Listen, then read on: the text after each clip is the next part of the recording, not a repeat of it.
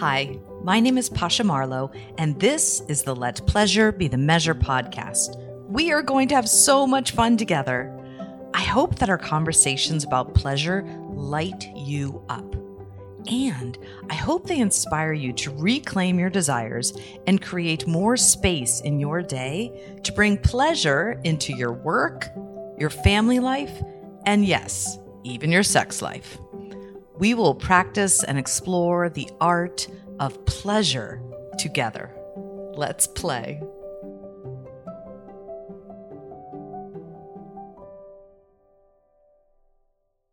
Hello, everybody. This is Pasha Marlowe, and this is the Let Pleasure Be the Measure podcast. I'm so happy today to be bringing you a new friend and colleague, Rachel Ugalde. And Rachel and I have connected via Clubhouse and Instagram and Facebook. And I frankly just reached out and said, Will you please be on my podcast? Because I really enjoyed her energy and most importantly, her authenticity and transparency um, on real topics. In fact, she's the host of her own podcast called Real Talk. And she's a life and success coach and a mother of three who loves to talk about self love, which is my jam as well. So, welcome, Rachel. Hello. Uh, wow, what an, an, entry. I love that. I sound so cool. You are so cool. Thanks for having me, Pasha. I'm so excited. I'm excited for you to be here. I've decided I'm just going to start stalking people I think are really cool online and then just beg them to be on my podcast. That's what I'm going to do from now on. So, you didn't so yay. me. I you asked me, I was like, sure, why not? Let's do it. Thank you. I really appreciate it. And um, and I love what you do. And especially I just deep dive right in there. Especially yesterday, you put out what I would consider an extremely vulnerable podcast episode um, about yourself and your own story. And it it touched my heart, it moved me, and it allowed me to realize that you're really willing to go uh, anywhere in this conversation, and that it's actually important for you to share some of your hardships and heartaches because that's brought you to this beautiful place you're in now. So, um, would you mind telling us, first of all, how you define pleasure? Oh, I love that question. Um, how do I define pleasure? I think pleasure is very um, unique for each person. And so mm-hmm. for me, uh, pleasure is laughter. Mm. Yeah. Uh, laughter, man, that just, I'd say pleasure is living in alignment for nice. me. Yeah. Yeah. Because whenever I'm out of alignment, I'm the opposite of pleasure, you know, but when you're living in complete alignment of who you are and who you're meant to be, um, there's nothing better than that. You know, you don't feel like you have to hold back. You don't feel like you have to be anybody else. And it's the complete joy and pleasure, you know, for me. And do you find that when you're feeling that alignment, it's not necessarily when things are easy or typically pleasant, but is it is it when things just feel true?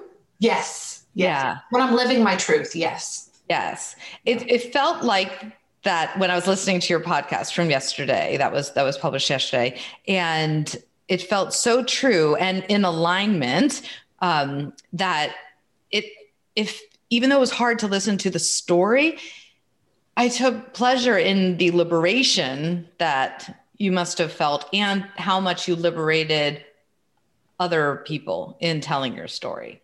Yeah. Yeah. It was hard for me to record it, but afterwards it's like a weight off your shoulder. I was, I was, I said this to Pasha earlier. I said, um, I saw this quote and it said, um, acknowledge trauma is trauma that can be healed. And so I realized that just acknowledging what happened to you instead of avoiding it is the biggest way to heal.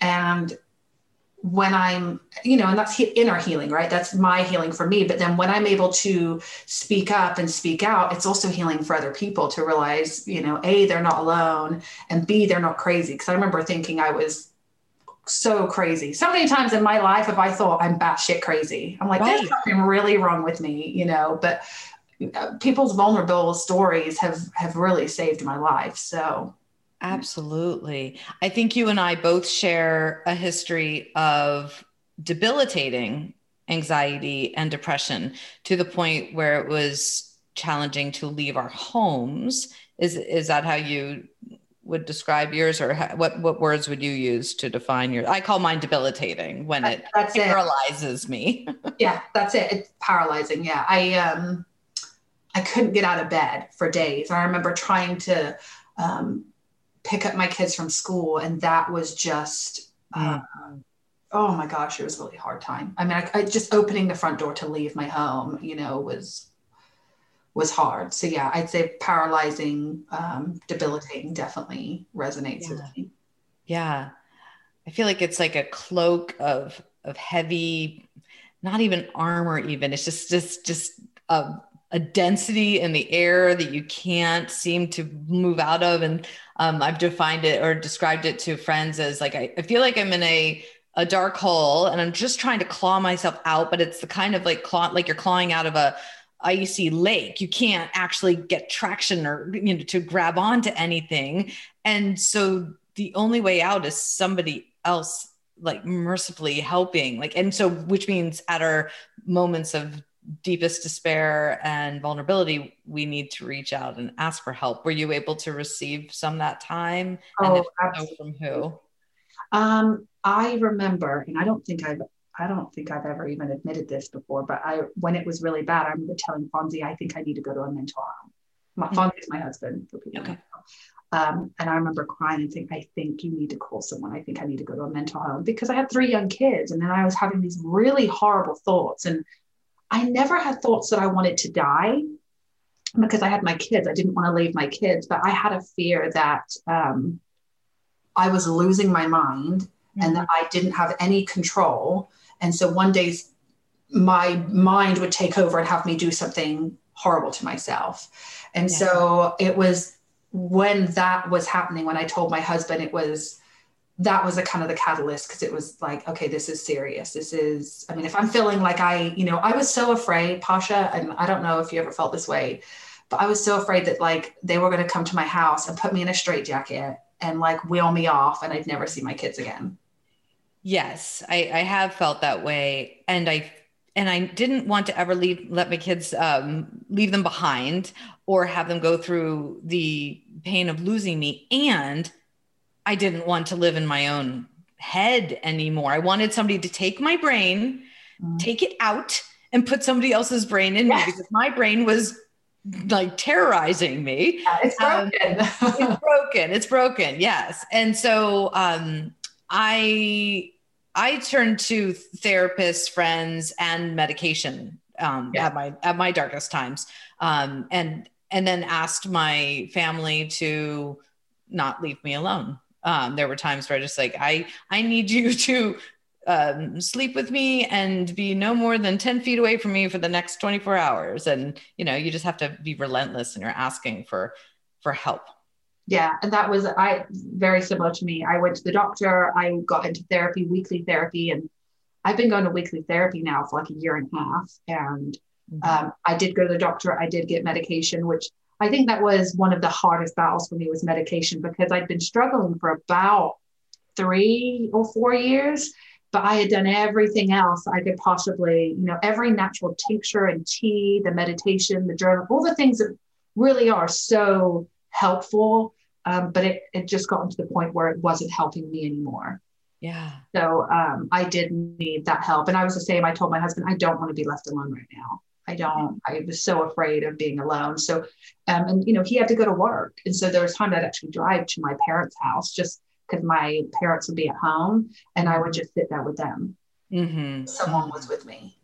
And did you feel ever that having your children, while it was exhausting because we were anxious and depressed and depleted, also life saving to have somebody else that we needed to be there for? Absolutely. Yeah.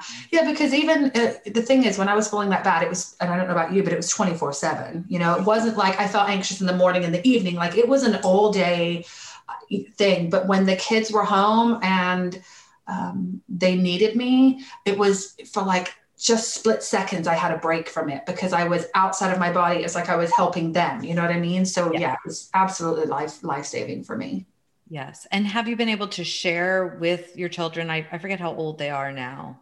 Um, yes and no. So my youngest will be six on Friday, uh, and then my daughter will be is almost ten, and my son is twelve. So they're still young, yeah. but I have shared certain things with them because I think it's important for them to realize that.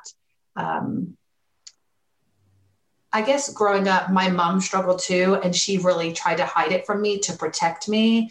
But then what actually happened was when it started happening to me as an adult, I thought there was something really wrong with me because I hadn't experienced somebody else. So I'm very intentional in letting them know when I'm feeling not good because it's normal not to feel good. It's normal to go through times in life where you just feel like shit. And maybe it's not as, not everyone feels maybe as low as me and you did, but they, people feel it on some kind of degree. And I want, I don't want my kids to be 25 and start going through this and then think, what the fuck is wrong with me? I'm a complete lunatic. I want them to say, oh yeah, my mom went through this. I've seen it. And and most importantly, they see how I handle it. They see that they know I'm in therapy. They know I love therapy.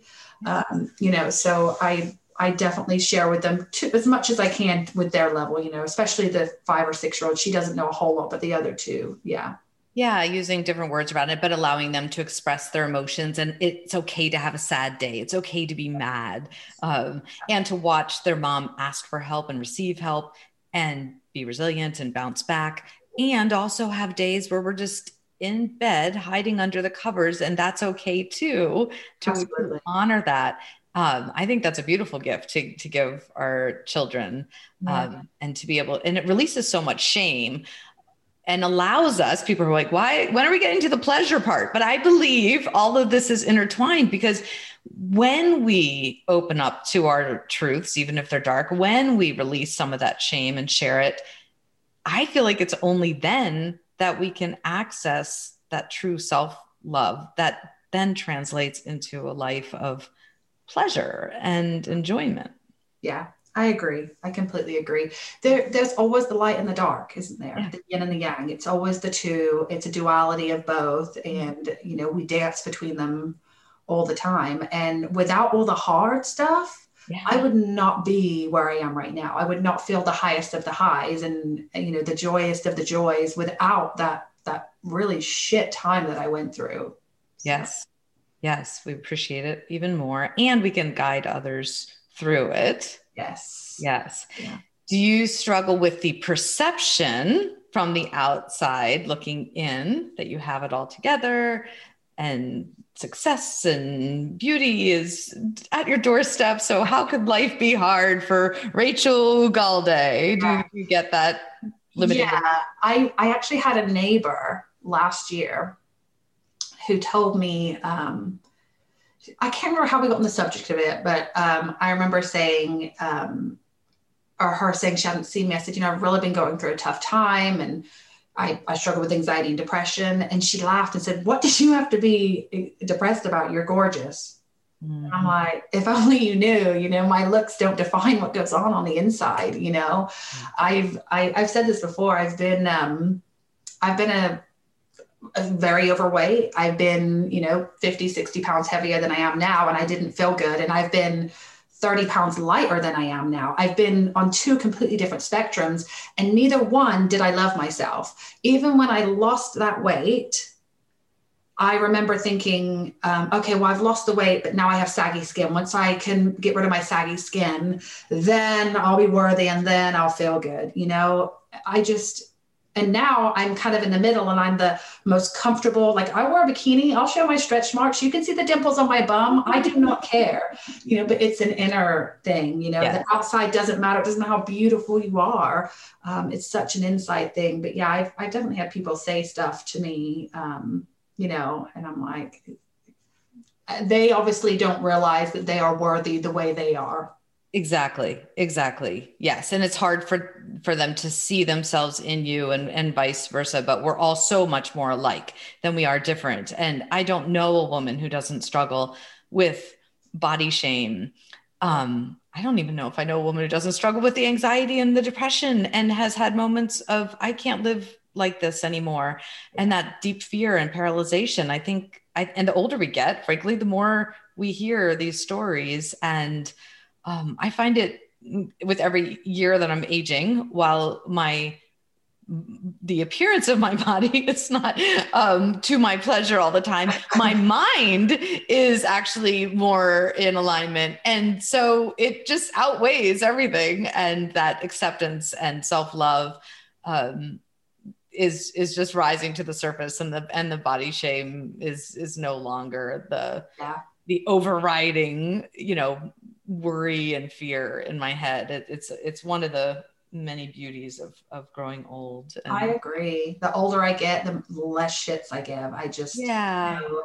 And then you're like, man, and and I see, and it's funny because you see people or hear people all the time say, I used to think I was fat. Look at this picture of me. I used to think I was fat here, and now look at me. And it's such an inner job. Like, at what point? Like, you're never getting any younger right now. That right now in this this moment, this day your body is not going to get any younger. So when are you going to when are you going to change? Are you ever just going to let it go? No you're not going to be that thin but can you be happier? Yes. Can you appreciate more?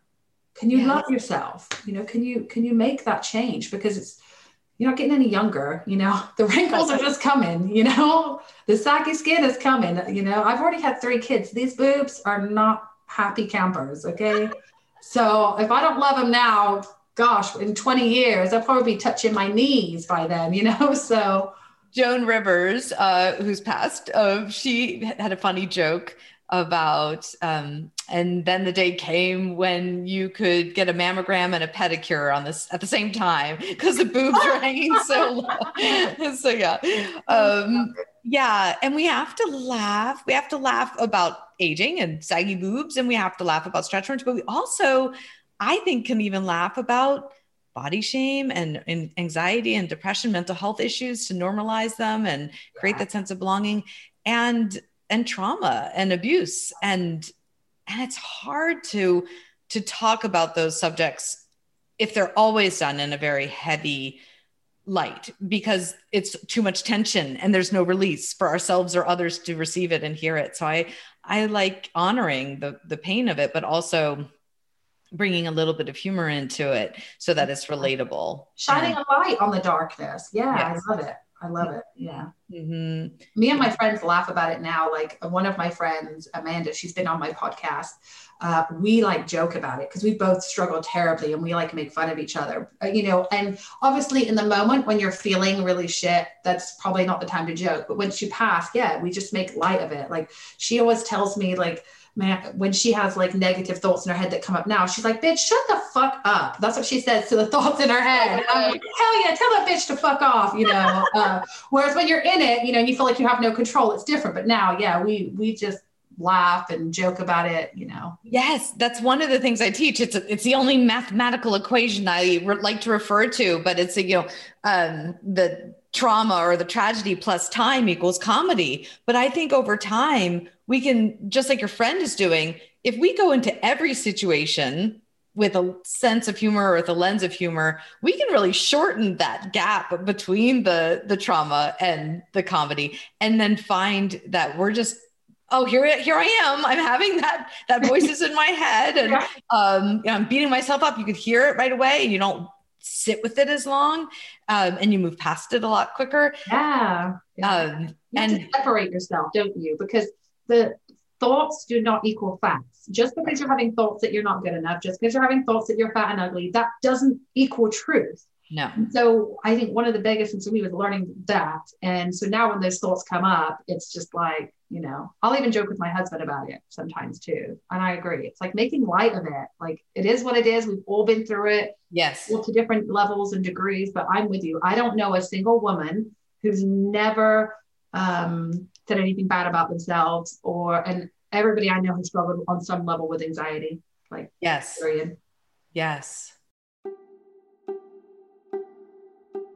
This podcast is sponsored by Krista Haapala, sexologist and consciousness guide. I am proud to say that Krista is my own personal sexologist, the woman I turn to when I need to refresh my own pleasure practices. I highly recommend her to my clients and friends. Her website is kristahaapala.com. That's K R I S T A H A A P A L A.com. Lots of A's, or as I say, lots of ahs. It's all pleasure with this woman. Check her out.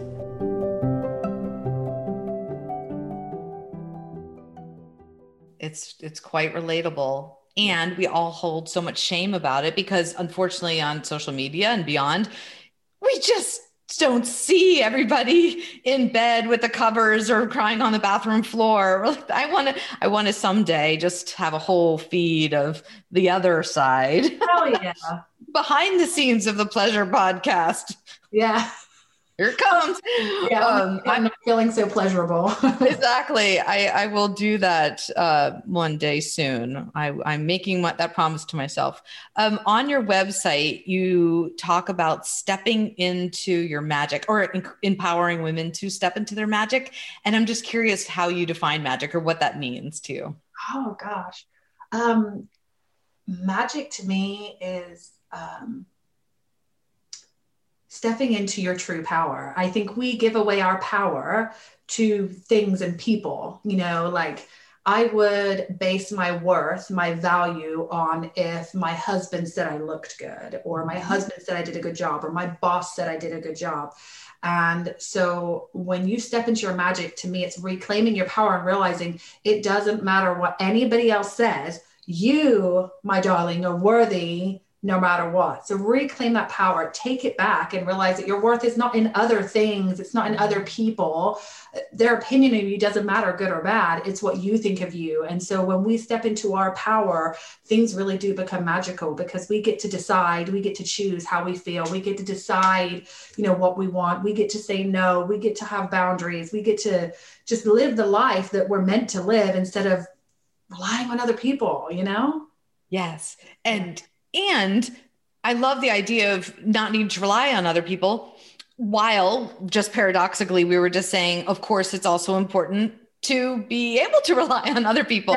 So, like, there are times where we're going to step into our power and our magic and feel fierce and not need anybody. And then to be able to bring ourselves back down and humble ourselves and, um, and shine a light on weaknesses yeah. or. I don't think stepping your pageant means you don't need anybody. I think we all need people, but we don't need to rely on their opinions of us. You know, yes. we don't have to base our value and worth of other people. But I think we will always, always need someone. I think um, I can't remember who it was. Was it Brene Brown who said, um, I'm probably going to butcher this. And I've said it on my podcast before that um, back in the day, women would go down to um, the lake and go wash their clothes. All the women would go from the village.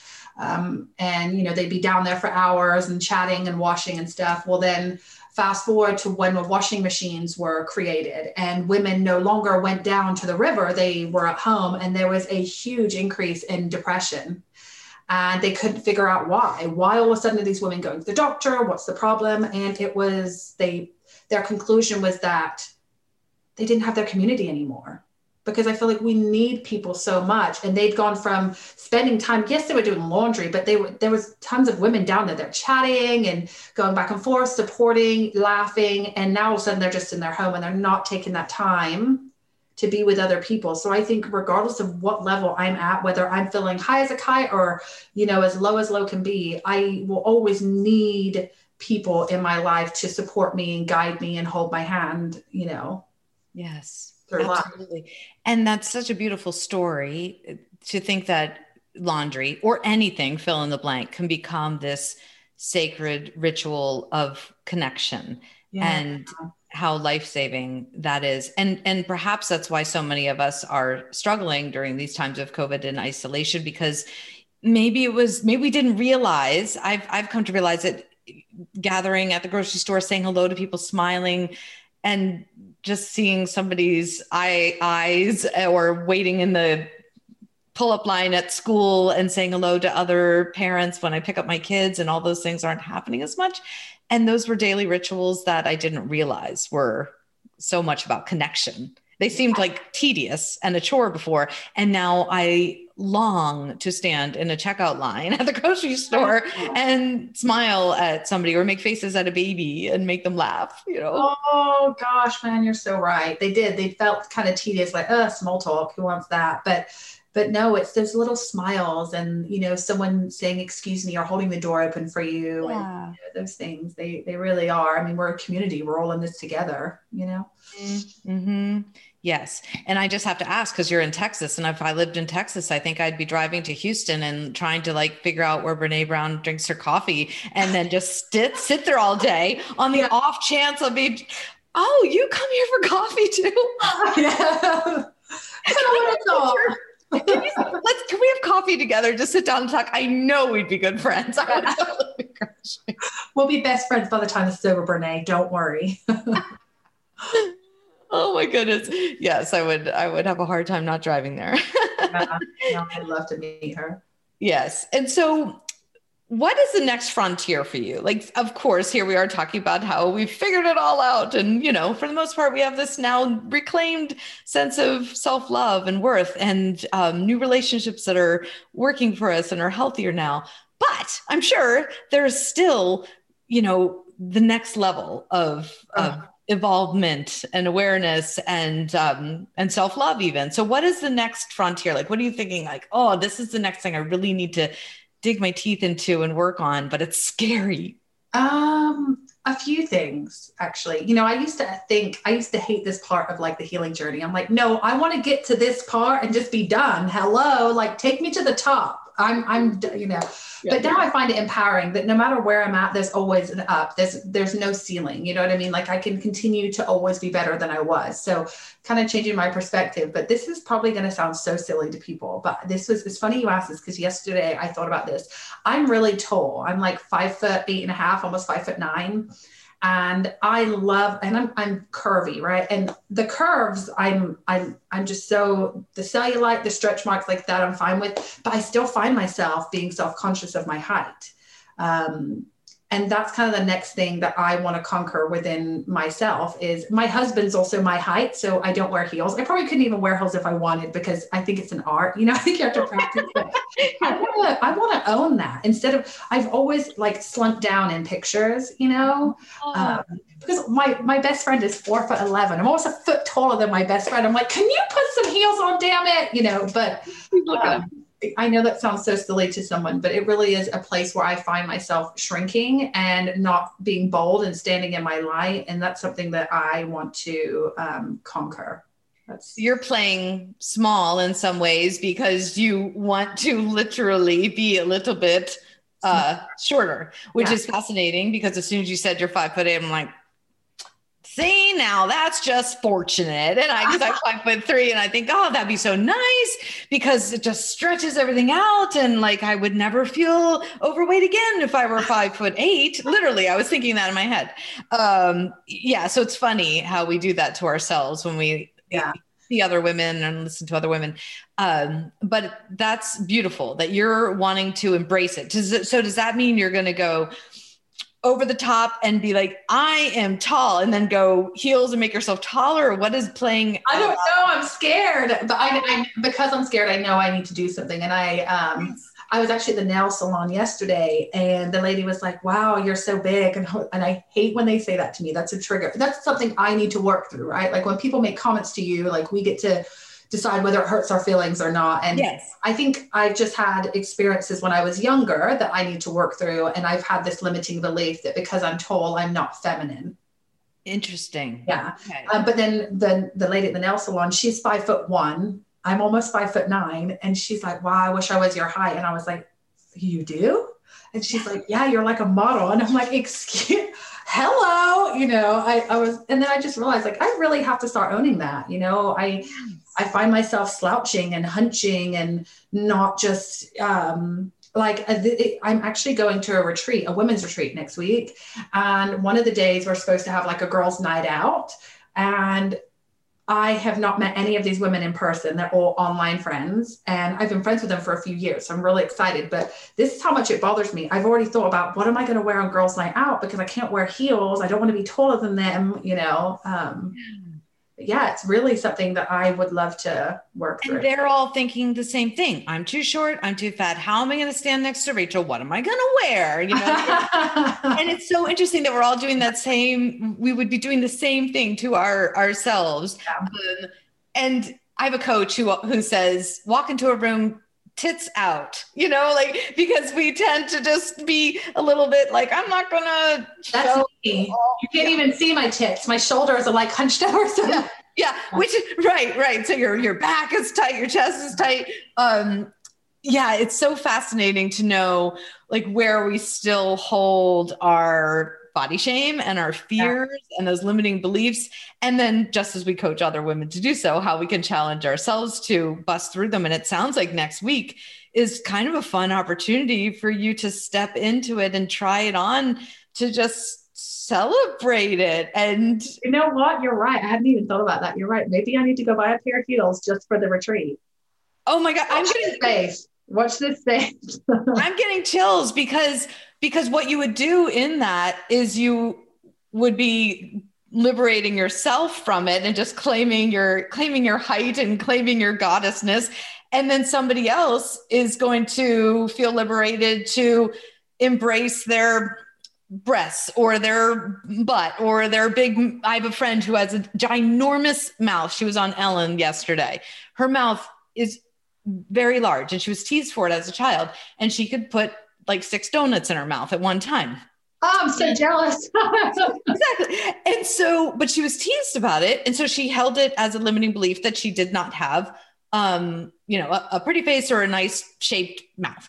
So she goes on Ellen yesterday um, because she's famous now. She's got a million followers or something on TikTok because what she does is she makes fun of herself now and she shows people how many things she could fit in her mouth. Yeah. and, uh, food. And um, that that took a turn. And um, and i just think it's such a beautiful thing when we can take that one thing that just drives us crazy but we can't change it. She can't change the size of her mouth. You can't become shorter. I will never have a flat butt. Most people will never see my butt because i'm on online. It's really it's beyond J Lo. It's like Kim Kardashian. I am so jealous right curvy. now of that booty. I'm so embarrassed by because it's hard to find clothes that fit it, and like I can't hide it. I just can't hide it. There's not. I have a big booty too. Not not that big, but I do. Um, and I literally went to Nordstrom um, and tried on every pair like brand. Yes. I was like, I don't care if they're two hundred dollars. Like I need to because I get the gap in the back. You know, big gap, the big yeah. gap. Yes. Yeah. Um, and the worst part is a lot of the uh, changing rooms aren't open. And so like at H&M they weren't, at Cotton On they weren't. Uh, so, so, I had to like buy jeans and then go try them on at the mall in the in the bathroom, and none of them fit. I'm wearing a mask. I'm sweating balls, and I'm like. I at this point I don't love my booty because I'm like, why can't anything fit me? It so doesn't fit. Yeah, I, I, I I tried on J Lo jeans. I've made some whatever brand she creates because I figured she'd get it. She has a big round tush. She's gonna make no no no. Then the the length of the zipper is so short that ah. like my C-section scar and pubic hair are hanging over this. Like, this is not a good look. Like so yeah. So I I'm I don't wear jeans anymore. I just wear leggings yeah. Well, you know, they have all the new jeans out now, the, the curve love. So like Abercrombie, all of them. And I went to um, Abercrombie and I tried on size 30, 31, and 32. And some of the 30s fit, some mm-hmm. of the 32s did not fit. I mean, I, and I walked away with none. I was like, man, these are supposed to have more room in the hip and the butt and the thigh. And then closed the waist gap and it still didn't do it for me. I was very disappointed. Then there's maternity jeans, which have that really nice fabric up top. Those were comfy. We should just bring yeah. those back and make those fashionable again. Down. Stretchy waistband? Yes. Oh yeah. Oh yeah.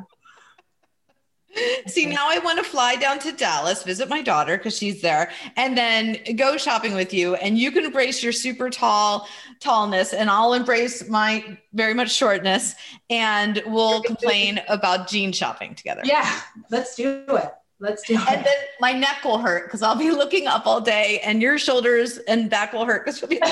Like, no, no, no! I'm gonna be. I'm gonna have tits out. Remember? Yeah, yeah, yeah. yeah. Yeah, I'm gonna need you to do that by next week because I leave on Friday. Okay, so okay, I'm there. so where's your where's your retreat? It's in Tennessee. Fun. Oh, I'm so excited for you. That's great. I, that's the thing I'm looking forward to most is circling up with with women at a retreat. Uh, so yeah, I'll I'll be there soon. Who? So you, your partner's going to watch your kids? Yes. Yeah. Nice. Yeah. I'm like adios, amigo. I gotta go. It's all on you. I think yes. he's a bit scared, but he's scared. Yeah. He'll be all right. Like, wait a minute, what do they eat again? Hold on. yeah, that's him. Seriously. He'll probably get our oldest to cook more than him because my oldest loves to cook. Good. Yeah, he'll probably get more help from him, but oh, he'll be all right. Be a little mac and cheese, I think, but Yes. Well, I'm excited to hold you accountable to this, to see pictures of you at this retreat, maybe towering over everybody with you know tits out and heels on but but celebrating it and embracing it because in doing so you're going to create that space for everybody else to celebrate and I learned a word a couple weeks ago from a podcast guest. It's uh, compersion, and it's the opposite of jealousy because I think our tendency as women is to be like, like just, mm. I wish I had what she had. Um, and then just to be so happy for the other person is what compersion is like so happy so happy for you that you're tall and gorgeous. I'm so happy for you get to go on retreat when i'm not. I'm so and it like it, it takes practice because i'm just like oh jealousy and desire are coming up. Yeah. and then to rework that into compersion because we need to keep lifting each other up and i love that word compersion. Never heard it before. It, it, it won't even like it'll come up as a typo in your phone. Uh that's how radical it is. It's a word, it's a legit word. It's just not used enough in our culture. Yeah, but jealousy comes up real quick. All the time. Yeah, one of the podcast episodes is literally called jealousy and compersion, or the opposite of jelly is com- the opposite of jealousy is compersion. It was with a woman named Dr. Jolie Hamilton who was talking about how she, even in uh, her polyamorous relationship, non monogamous relationship, she could feel joy and happiness for her husband finding sexual pleasure with other women, which I think is taking com- compersion to the extreme. So she could be happy for her husband finding sexual pleasure with another woman, then fuck it. I am so happy for you for being tall and gorgeous and going. Oh, you're sweet. But I love that. I I actually didn't even know what polyamorous relationship was until like two years ago. But I'm like, wow, that is so, it's so different, right? It's so different yes. from the norm. Doesn't make it wrong. It's just different. Do you boo boo, whatever makes you happy. Do you boo boo? Yeah, do you boo boo? If, if, if she could be happy for her husband getting sexual pleasure from someone else, oh my gosh, that is. It goes both ways. It goes yeah. both ways. So they, they figured it out. Some people do. It's for some, it's not for others, just like anything, you know? You know, there's people who probably think what we do for a living is crazy. So whatever. Yeah.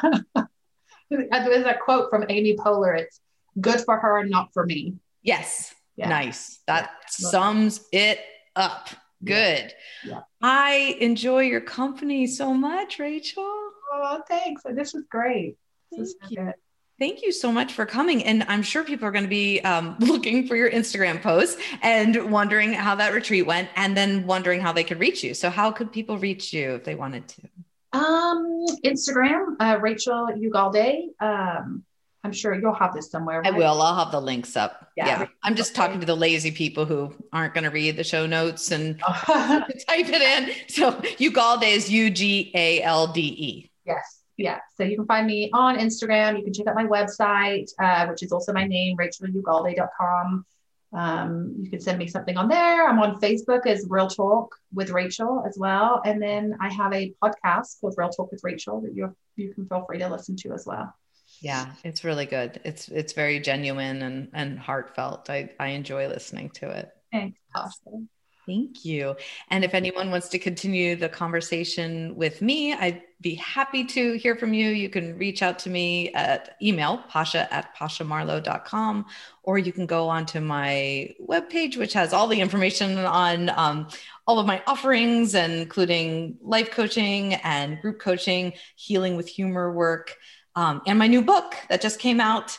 My next husband will be a lesbian maybe because that's my mood maybe yesterday but tomorrow could change because we're gonna do right so thank you everybody for listening and watching and i hope to hear from you soon bye Bye. Bye.